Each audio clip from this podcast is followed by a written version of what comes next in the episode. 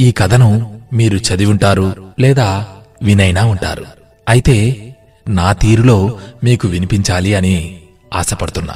ఒక వ్యక్తి తన కొత్త కారు తుడుచుకుంటుండగా అతని ఐదేళ్ళ కూతురు అక్కడికి వచ్చింది. తనకు దొరికిన ఓ రాయిని తీసుకుని ఆ కారుకి ఓ వైపు ఏదో గీస్తున్నట్టు గమనించిన ఆ తండ్రి కోపం పట్టలేక పరిగెత్తుకొచ్చి ఆ చిన్నారిని కిందకి తోసేశాడు. అంతేకాదు ఆ తప్పుకి శిక్షగా ఆ చిన్నారి చేతుల మీద వాతలు పెట్టాడు. ఎడాపెడా కొట్టేశాడు. కాసేపటికి అతని కోపం తగ్గాక తన కూతురిని తీసుకుని ఆసుపత్రికి పరుగెత్తాడు. ఎంతైనా తండ్రి కదా.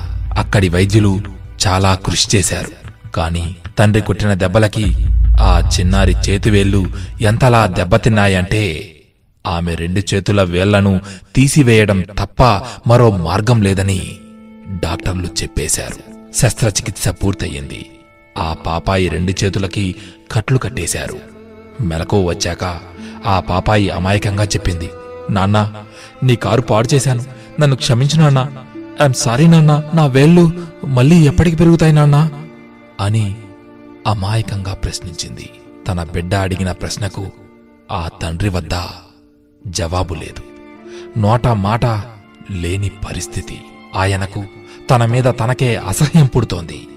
కారు దగ్గరకు వెళ్ళి ఈ పాడు కారు వలనే నా బిడ్డను ఇంత బాధకు గురిచేశాను అని ఆ కారుని కాలితో తన్నాడు. తనేం చేస్తున్నాడో తనకే అర్థమయ్యేసరికి అతనికి నిస్పృహ వచ్చేసింది. కారు ముందు కూలబడిపోయాడు.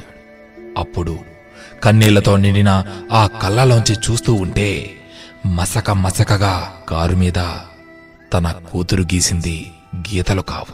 అవి రాతలు. ఆ రాతలేంటో తెలుసా?